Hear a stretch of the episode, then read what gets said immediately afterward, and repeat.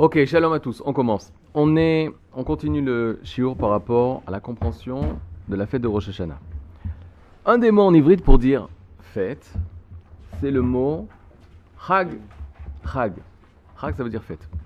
Maintenant, Chag, ça veut dire fête, et ça concerne toutes les fêtes. La Torah, elle apprend que le mot Chag, ça concerne la fête de Sukkot. Chag, c'est Sukkot. Et de Sukkot, on apprend pour toutes les autres fêtes. Aussi, c'est Pesach, c'est Chag, Shavuot, c'est Chag. Mais la base, c'est Sukkot. Le mot qui a été donné par la Torah pour toutes les fêtes, et c'est pas un enseignement de Sukkot qu'on apprend pour Pesach, Shavuot, c'est le deuxième mot en ivrite qu'on dit pour dire le mot fête, c'est le mot Moed. Quand on dit, on fait le kidouche, le Shabbat, à Yom Tov, on dit les Moadé, les Moadé. Voici les Moadim. Moadim, c'est les fêtes. Et ça concerne tous. Pessar, Shavuot, Sukkot, c'est des Moadim. Même Rosh Hashanah. La question, c'est de savoir que veut dire le mot Moed selon sa racine. Le mot Moed, quand vous allez être en Israël, vous allez à l'université, vous allez faire des examens, et il y a la première session. Okay? Et il y a la deuxième session. La première session, ça se dit Moed Aleph. Moed Aleph. Session Aleph. La deuxième session, qu'on appelle en français rattrapage ou septembre, je ne sais pas quoi, c'est Moed Bet, la session Bet. Tu as le Moed Aleph, Moed Bet. En Israël, à l'université, tu as le droit de passer deux examens, deux fois, indépendamment des notes. Par exemple, c'est noté sur 100. Si tu as 98, tu voulais avoir 100, tu refais Moed Bet. Tu fais un deuxième examen. D'accord? Il prendra la meilleure note. Non, il ne prendra pas la meilleure note, il prendra la deuxième note. Et à fait, pourquoi je vous dis tout ça? Parce qu'un Israélien moyen, parce qu'il parle ivrite, Tétane, il sait que Moed, ça veut dire rencontre. Bien fait. Moed, ça veut dire une rencontre, un rendez-vous. Un rendez-vous. Plus exactement, rendez-vous. Bien fait. Où est-ce qu'on a vu ce mot Moed dans la Torah, mis à part les Moadim? Ohel Moed. Le Ohel Moed. C'est quoi le Ohel Moed? Une tente de rencontre. Bien fait. Moi, quand j'étais petit, je l'ai appris par cœur. Ohel Moed, c'est le Mishkan. Dans le Mishkan, dans le tabernacle, il y avait le Ohel Moed. C'est quoi le Ohel Moed? C'est la tente d'assignation. Quand j'étais petit, assignation, je l'ai appris comme ça. Assignation, et voilà. Ohel Moed, c'est la tente d'assignation. C'est là où il y a l'arche sainte. C'est là où il y a les tables de la loi, dans l'arche. C'est là où Moshe Rabbeinu, il rentre avec Aaron. Ça, c'est Ohel Moed. Qu'est-ce que ça veut dire, assignation? On t'assigne, on te convoque. La tente de convocation, la tente du rendez-vous, de la rencontre entre nous et Kadosh Baruch Hu. Ça, c'est le Ohel Moed. Ça marche? Donc Moed, c'est une rencontre. Donc on reprend par rapport à ce qu'on avait dit dans les cours précédents. Chaque fête, c'est un rendez-vous. Chaque fête, c'est une rencontre. Maintenant, il faut te préparer à la rencontre. Si tu dois rencontrer un entraîneur de foot pour qu'il te prenne dans son équipe, de quelle manière tu vas t'habiller? En tenue de foot. Il va demander peut-être de faire des exercices, il va demander peut-être de faire des tests, etc.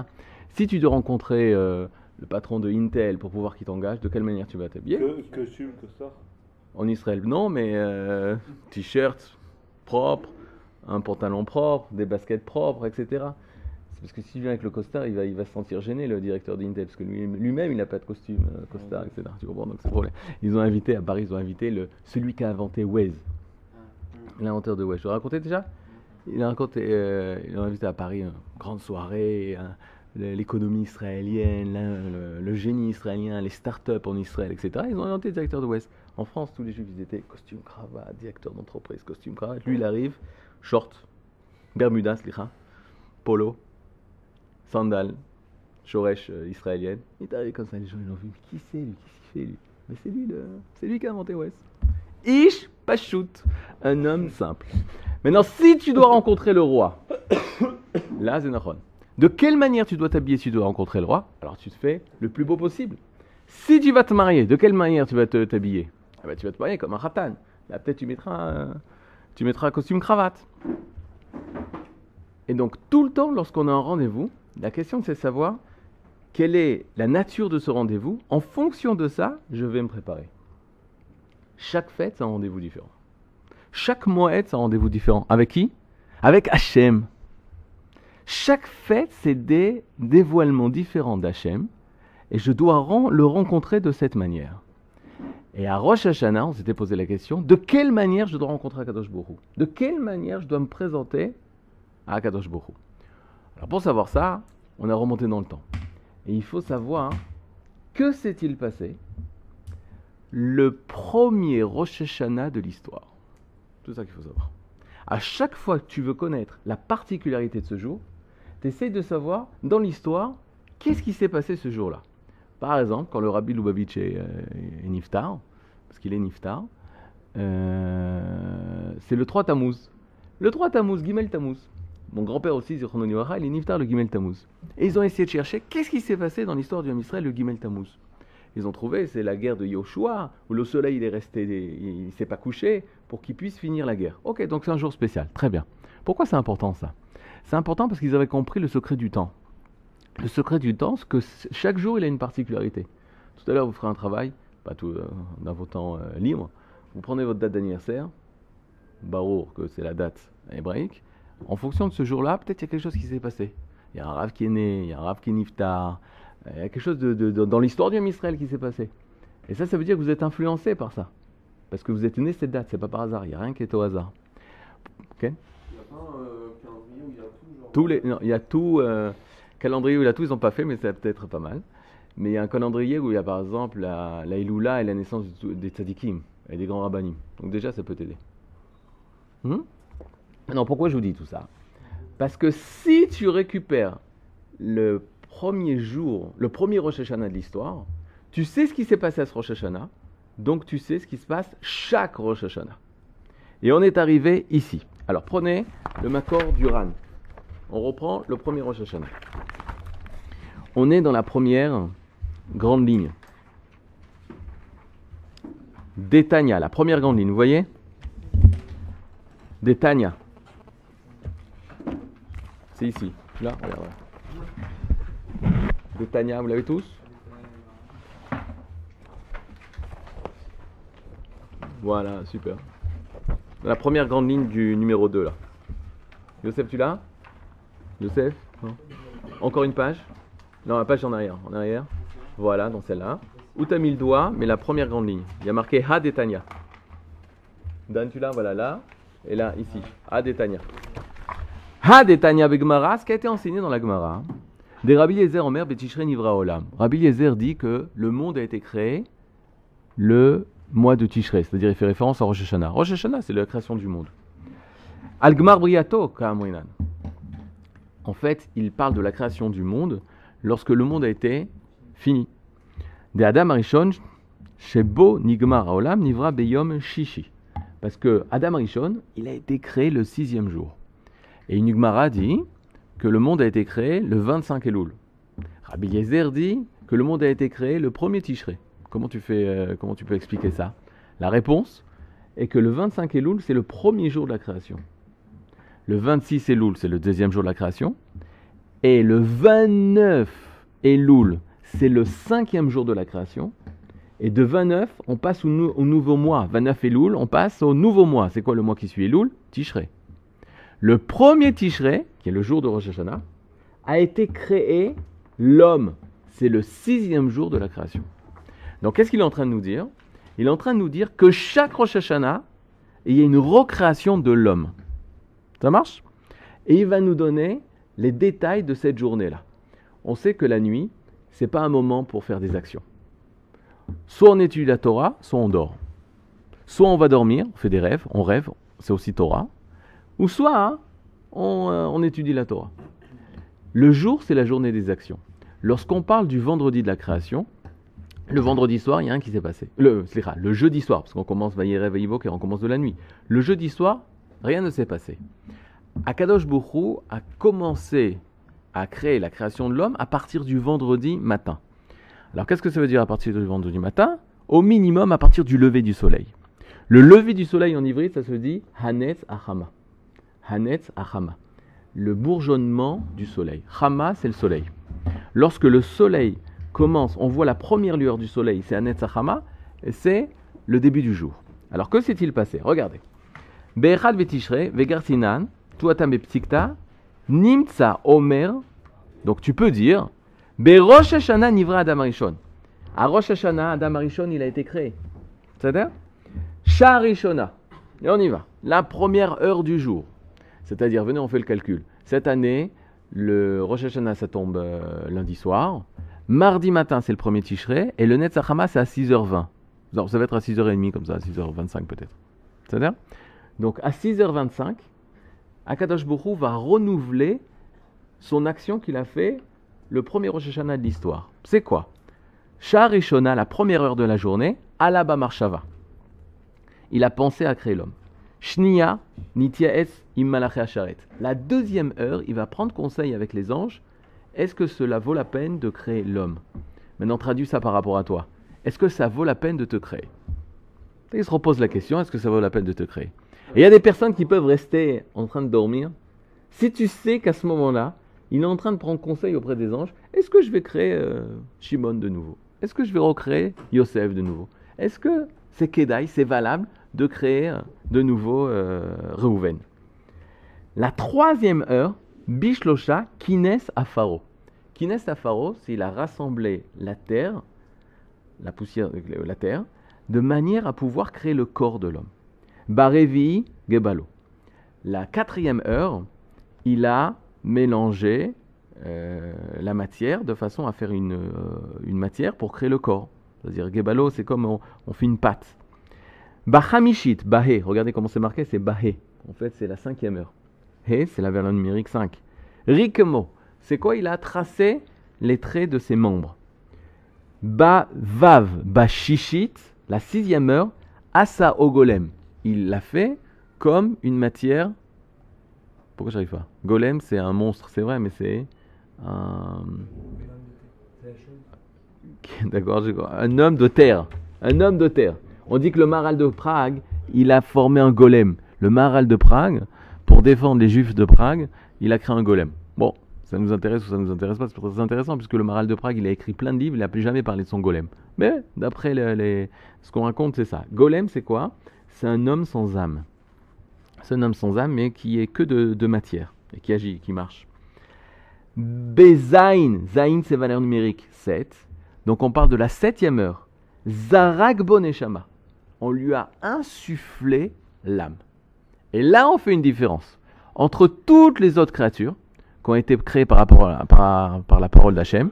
Vayomer Elohim Iyor. Elohim a dit que la lumière soit. Vahiyor, la lumière fut. La seule créature que sa vie a été créée par le souffle divin, c'est l'homme. De quel homme on parle? Adam. De quel homme? Adam, il était... C'est une question qui fait toujours peur. C'est un juif?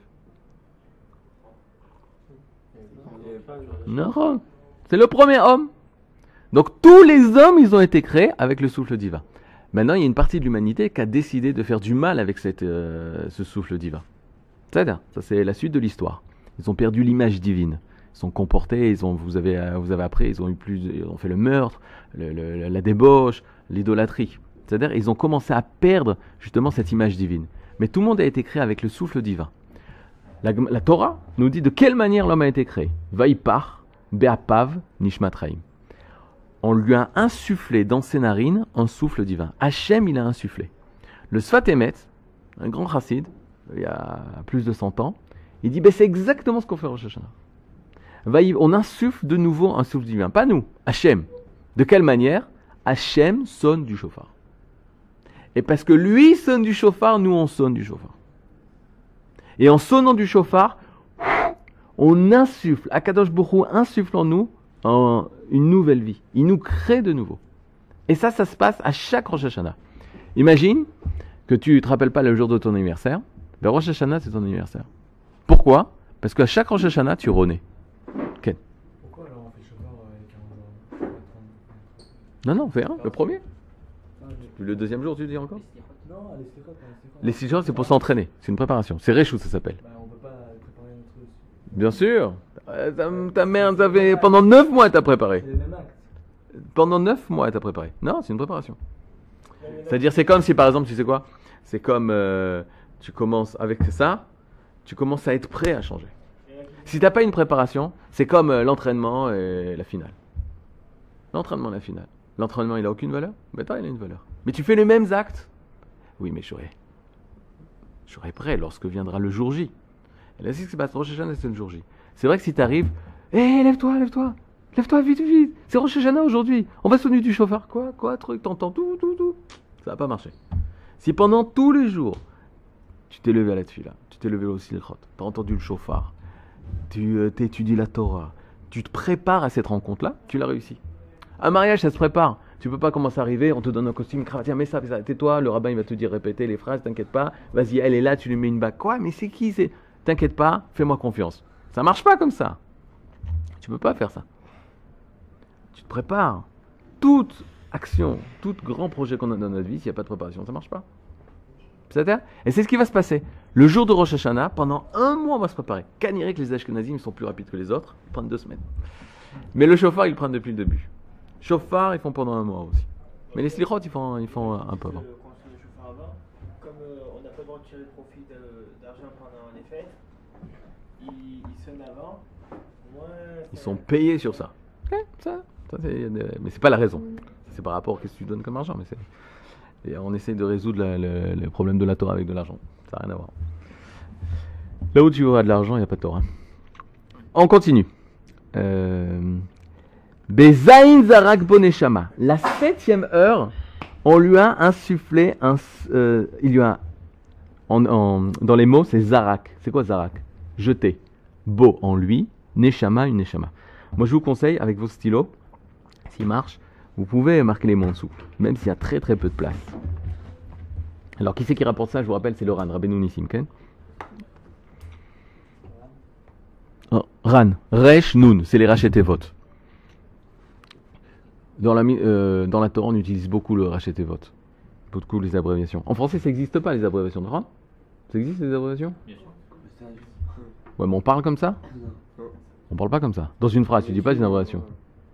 Non, sauf quand c'est encore une association ou des trucs comme ça, les CRS. Ouais, d'accord, c'est rentré comme mot.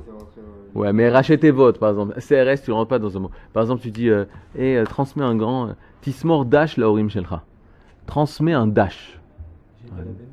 Dash. Oui, parce que c'est des noms de personnes. Transmets un dash à tes parents. Un dash. C'est dalet shin. Drishat Shalom. Drishat Shalom, c'est-à-dire leur transmettre le bonjour. Par exemple, à la place de dire, tu diras bonjour à tes parents, alors tu diras un DB, dire bonjour. Ça marche pas comme ça. Bon, en Ivrite, on parle comme ça. Ou même des gens, on va pas appeler, quoique oui, quand c'est des personnes, ouais. Quand c'est des personnes, on parle. En tout cas, chez nous, les rachetés votes, ça marche énormément. Parce qu'on veut les tsem-tsem. C'est-à-dire on veut être concis, la pensée elle est très rapide, elle doit être concise. Surtout quand on a un problème, c'est quoi? C'est que le Hamisraël il a une pensée rapide. Et donc on parle rapidement. Bechet, c'est quoi Bechet? La 8e heure. Qu'est-ce qu'il a fait Hachem la 8e heure? Ichnisso les Gan Eden. Il a introduit au Gan Eden. Il était où? Dans le monde des Neshamot. Au-dessus du Gan Eden. Non, même le Gan Eden, c'est pas de la matière. C'est une création, mais c'est pas de la matière.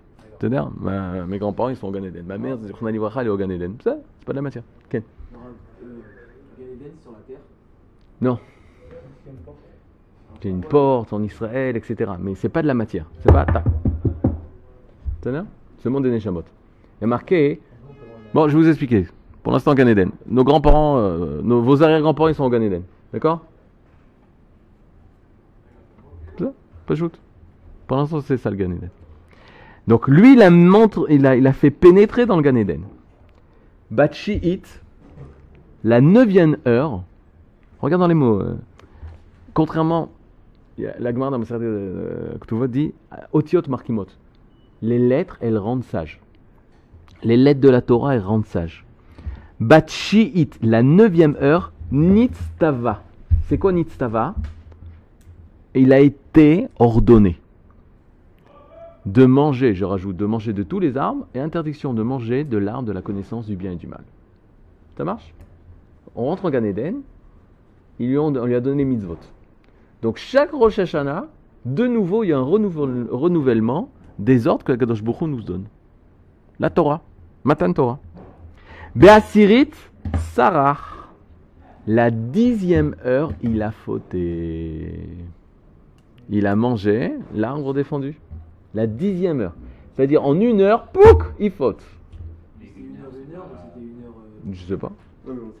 Non, on ne sait pas si c'est 60 minutes, etc. Mais en tout cas, c'est une action. C'est-à-dire que quand on l'a mis au Gan Eden, on lui a donné les mitzvot et il a fauté. Quoi, si rapidement? Quel Adam HaRishon. Mais donc entre la 9e et la 10e heure, c'est là où il y a la femme qui a été tuée également. Nahon. Be'achad esre, la 11e heure, nidon. C'est quoi la 11e heure du jour? C'est proche de midi ou proche de la nuit? De la nuit, il y a fait. Combien il y a d'heures dans le jour? 12. Donc là, on arrive, on est la nuit là. 11e heure, ça veut dire c'est 2 heures. Quand 11e, il est 10 heures. Okay? Dans 2 heures, c'est la nuit là. Donc c'est très tard. Quel jour on est? Vendredi. La veille de Shabbat. Qu'est-ce qui se passe la veille de Shabbat avant Shabbat? Chez toi peut-être, mais qu'est-ce qui se passe?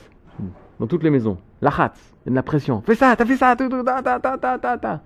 Il y a des grands rabbinim qui disent, si tu arrives à faire entrer le Shabbat, sans faire, sans crier, sans t'énerver, en étant, tu fais le tikkun de Adam HaRishon. La réparation de Adam HaRishon. Parce que justement, lui, il a fauté à ce moment-là. C'est un moment où il y a le Yetzer Hara. Il y a des moments, messieurs, où le Yetzer Hara, il fait des heures supplémentaires. Avant les fêtes, il est toujours là. Ah, il est toujours là. Avant le Shabbat, tous les vendredis, il est là. Et quand il est là aussi, tous les Motzei Shabbat. Tous les sorties du Shabbat. Avant le Shabbat, c'est... il est présent. Et après le Shabbat, il dit, allez, prends ton téléphone, allez, c'est fini Shabbat, allez, prends-le. Oublie ce qui s'est passé pendant Shabbat. Ça bien? Et où est-ce qu'il est aussi? À la Yeshiva. À la Yeshiva, il fait des heures, il ne supporte pas ça. Il fait des heures supplémentaires. Il dit, quoi, il veut tuer la Torah? Non, on va tout faire pour empêcher. Maintenant, le Yetzer Hara, on apprendra ici, c'est pas un petit ange comme ça qui vient te voir, qui dit, allez, fais du mal. Ça n'a rien à voir avec ça. Et là, sachez, lorsqu'on essaye de sortir au-delà de la nature, elle nous ramène toujours vers le bas. D'accord? Quand tu veux faire des efforts, la nature, elle t'empêche de faire des efforts. Quand tu veux faire du sport, tu veux développer la nature, elle t'empêche de faire ça. Parce que la nature, elle t'empêche de sortir de la normale. Quand tu veux étudier la Torah, tu veux sortir de la normale. Tu veux être au-delà de la nature. Alors là, la nature, elle s'oppose à toi. C'est un bienfait, on étudiera pourquoi c'est très très bien. C'est très très bien ça, qu'il y ait Yetzer Hara. Mais de notre côté, il y a un combat. Bon, c'est pas simple. Une personne qui veut être médecin, c'est pas facile. Mais pourquoi? Parce que c'est fait exprès. Parce qu'on veut que le médecin, ce soit une personne élevée. Donc là où il y a la difficulté, ça monte la grandeur. Si c'était facile d'étudier la Torah, on comprendrait que la Torah, c'est pas si grand que ça. Toutes les choses, dira le Gaon de Vilna, qui sont faciles, il semblerait que ce n'est pas des choses très, très importantes. Par exemple, manger, c'est difficile ou facile? Facile. Kaniré, c'est pas important. Il semblerait que c'est pas important. Dormir, c'est difficile ou facile? Facile. Kaniré, c'est pas important. Utiliser ton téléphone, c'est facile ou difficile? C'est super facile. Donc c'est super pas important. Ça va? On continue. Nidon, il a été jugé. Hachem le juge. De l'arbre que je t'avais interdit de manger, tu as mangé? Il est en train de juger. Qu'est-ce qu'on fait de Adam HaRishon? J'ai tendance à t'appeler Moshe, parce que le père de Moshe, il s'appelle Amram. Donc, vas-y. Mais Hachem, il savait qu'il allait manger. Hachem, il savait. Il t'a dit Hachem? Non, mais il sait tout, non? Il sait tout, alors ça y est, je ferme le livre. Il sait tout, mais je suis libre. Je répète, il sait tout, mais je suis libre. Oui. C'est tout. Sinon, je ferme le livre, je jette de la kippa, je mets des serpents à la place des tefilines comme les pharaons. Sinon, il n'y a plus rien. T'as compris ce que je veux dire? Le libre arbitre, on l'a. Je suis libre de faire le bien et le mal. Et je ne suis pas libre d'être femme. Non. Je suis un homme. Malasot. Je ne suis pas libre d'être sfarado. Non, ça, c'est un peu différent. Ouais. Je ne suis pas libre d'être goy ou juif. Non, qu'on irait. Ça a été décidé. Je ne suis pas libre d'avoir les yeux bleus. Je n'ai pas les yeux bleus. Ça, je ne suis pas libre. Mais dans n'importe quelle situation de ma vie, je suis libre de faire le bien ou le mal. De choisir la vie ou l'inverse. Mais Hachem sait, ok, Qui t'a dit que savoir, ça veut dire empêcher ma liberté à moi? C'est-à-dire, mais c'est une très grande question. Oui, parce que Yohan nous a dit que si il a déjà fauté, ça veut dire que déjà la femme a été créée. Mais il ne fait pas une allusion que la femme c'est la source de la faute. Hein, en tout cas, il a fauté, c'est ça l'essentiel. Ce qui est essentiel pour nous, c'est de savoir que la 11e heure, il est jugé. Ken. Ça veut dire que de toute façon, il y avait déjà les deux scénarios possibles. Ouais, bien sûr. Il pouvait rester au Gan Eden. Il avait deux scénarios. Sinon, il n'est pas jugé. Tu peux pas juger une personne s'il n'y a pas de libre arbitre. Je peux le juger, lui. Lui dire quoi? Tu me déranges? Mais non, c'est pas lui qui décide. Lui, il n'a aucun libre arbitre. Lui, il fait son travail. Il est ni bon ni mauvais. Bientôt, il aura.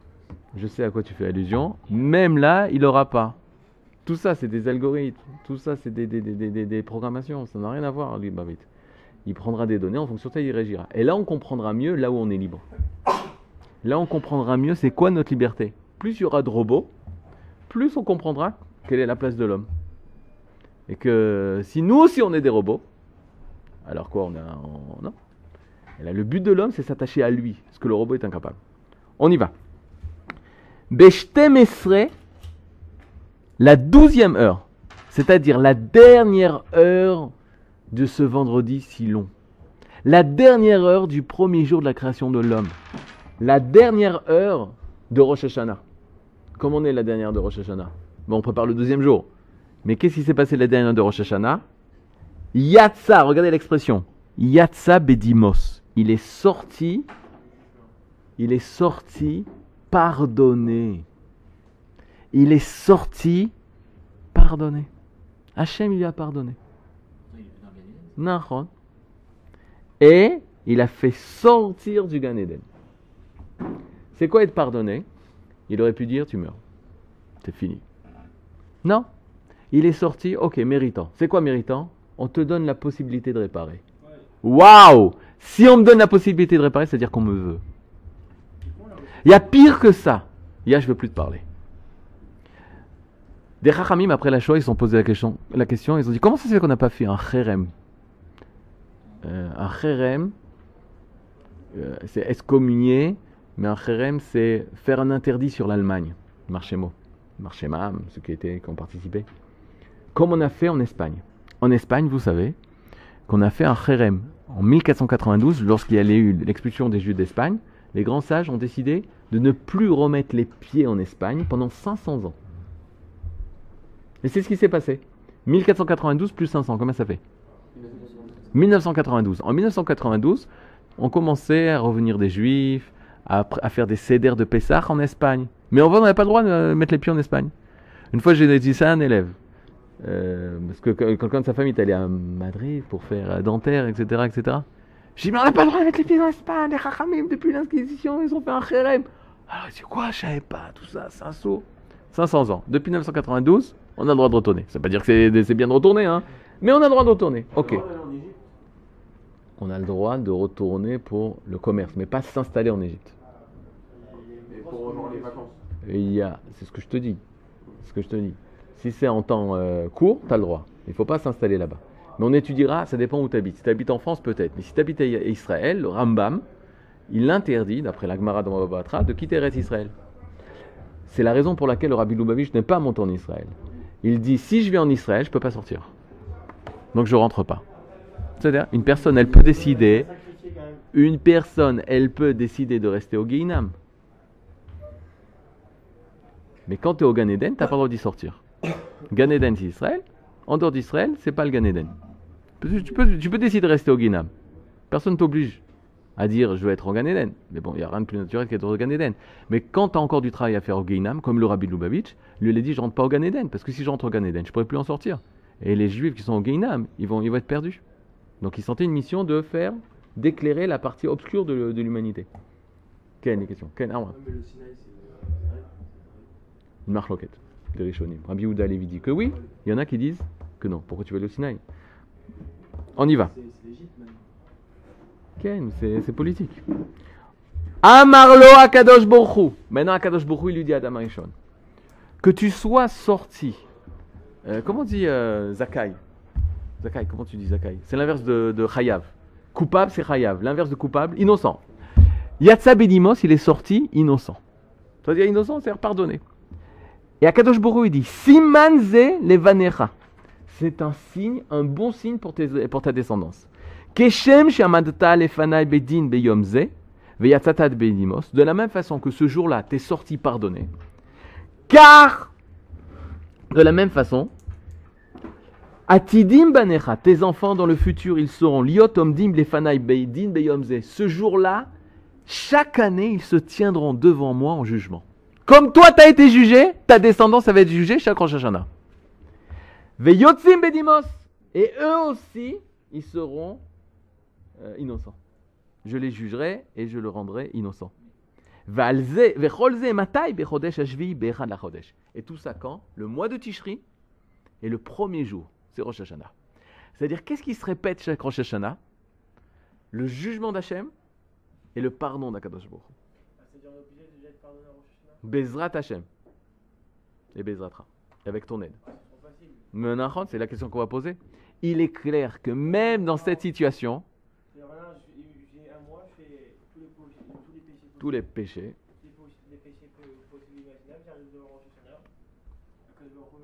Voilà. C'est sûr que non. Non. Mais qu'est-ce que ça veut dire que Kadosh Baruch Hu l'a pardonné? Qu'est-ce qu'il a fait à Adam HaRishon? Qu'est-ce qu'il a fait à Adam HaRishon lorsqu'il a fauté et qu'il s'est présenté devant Kadosh Baruch Hu? Il a fait Tshuva. Qu'est-ce qu'on dit le Shabbat avant Arvit? Mizmor Shir Leyom HaShabbat. Qui c'est qui a récité ça? C'est Adam HaRishon. Il fait Tshuva. Alors, tu as raison, Ethan.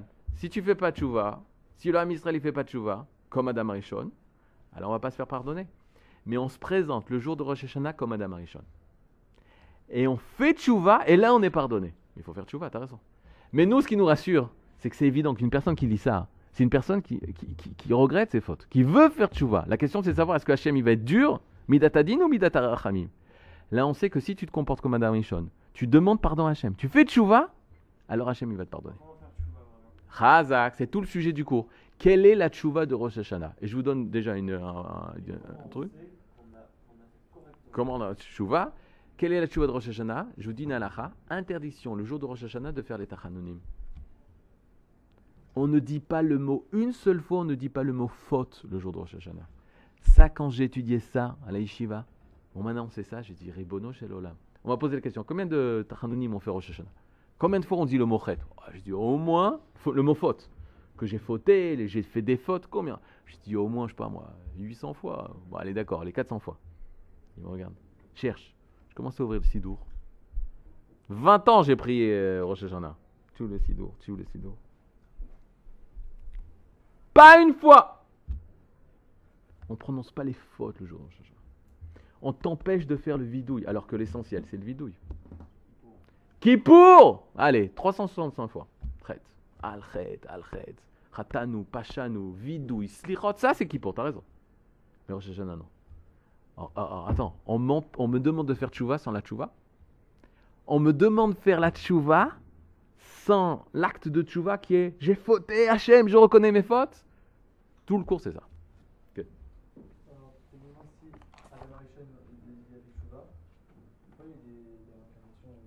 C'est ça, la possibilité de réparer. Tshuva, il y a deux modes. Ah oui, alors j'étais avec l'Espagne, très vrai, vous m'avez pas dit. En général, il y a une suite dans mes idées. L'Espagne, après la Shoah, des Juifs se sont levés, ils ont dit pourquoi on ne fait pas un Kherem à l'Espagne? Réponse des Chachamim à l'Allemagne, pourquoi on ne fait pas un Kherem comme on a fait en Espagne 500 ans? On donne à l'Allemagne. Réponse? Non, c'est hors norme. Tu peux donner 500 ans. C'est encore dans les normes de ce qui s'est passé, si on peut dire ça.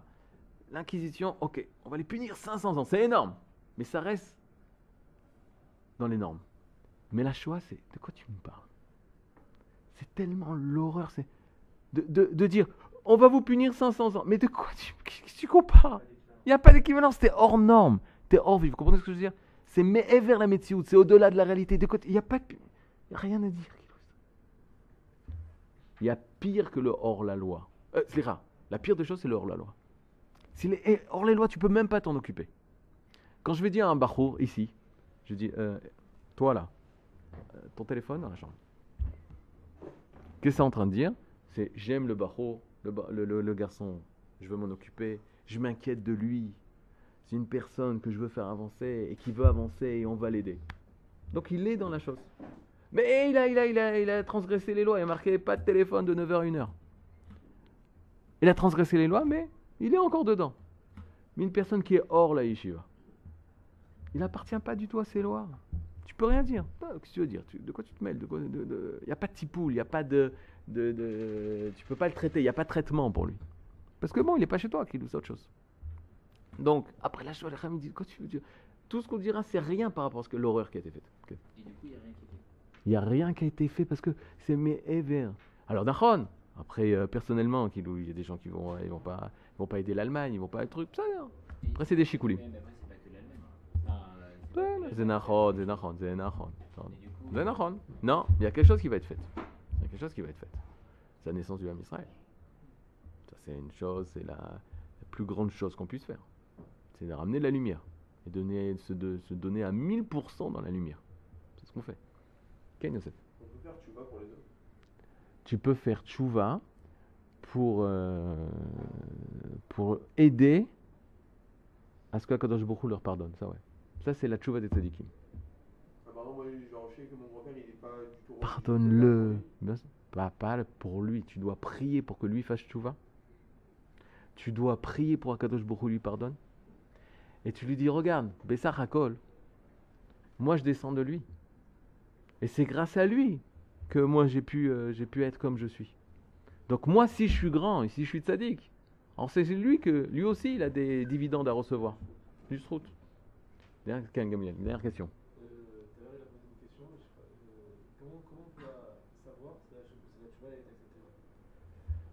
Je vous répondais maintenant, comme ça ne restez pas jusqu'à Shabbat.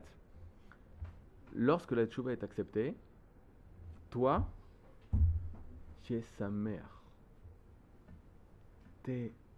Comment c'était Rosh Hashanah? Waouh! Apaisé, Vidouille, Shalva. T'es apaisé.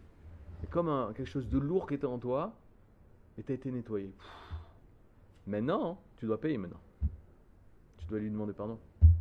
Tu veux dire Slicha. Tu dois rendre l'argent. Tu dois faire des téléphones après Rosh Hashanah. Ça oui. Mais il y a deux étapes, c'est ça que je veux te dire. Il y a le regret et être pardonné auprès d'Akadosh Baruch Hu, et maintenant tu dois réparer ce que tu as fait. Personne, elle a sali la salle, elle a fait, je sais moi, elle a renversé, elle n'a pas nettoyé, etc. Faute. Première étape, regretter. Je regrette. Troisième étape, maintenant tu répares. Maintenant il y a pire que ça. Il y a une personne qui ne va pas regretter, on dit, pars. Non, mais c'est bon, je vais le faire, ça va, je vais nettoyer. Mais je regrette pas, hein, c'est normal, ça va. Sors. Mais non, je vais nettoyer. Non, ça sert à rien. Réparation, c'est seulement si d'abord il y a eu une tshuva. Tshuva, c'est le regret du mal que j'ai fait. Après, tu répares. Mais à pire que ça, les personnes qui ne voient pas le mal, ils ne regrettent pas du tout. Ils vont dire, bon, c'est quoi les actions qu'il faut faire là pour que je reste, allez, j'y vais. Je nettoie là, bon, ok, je nettoie. Mais non, ça n'a rien à...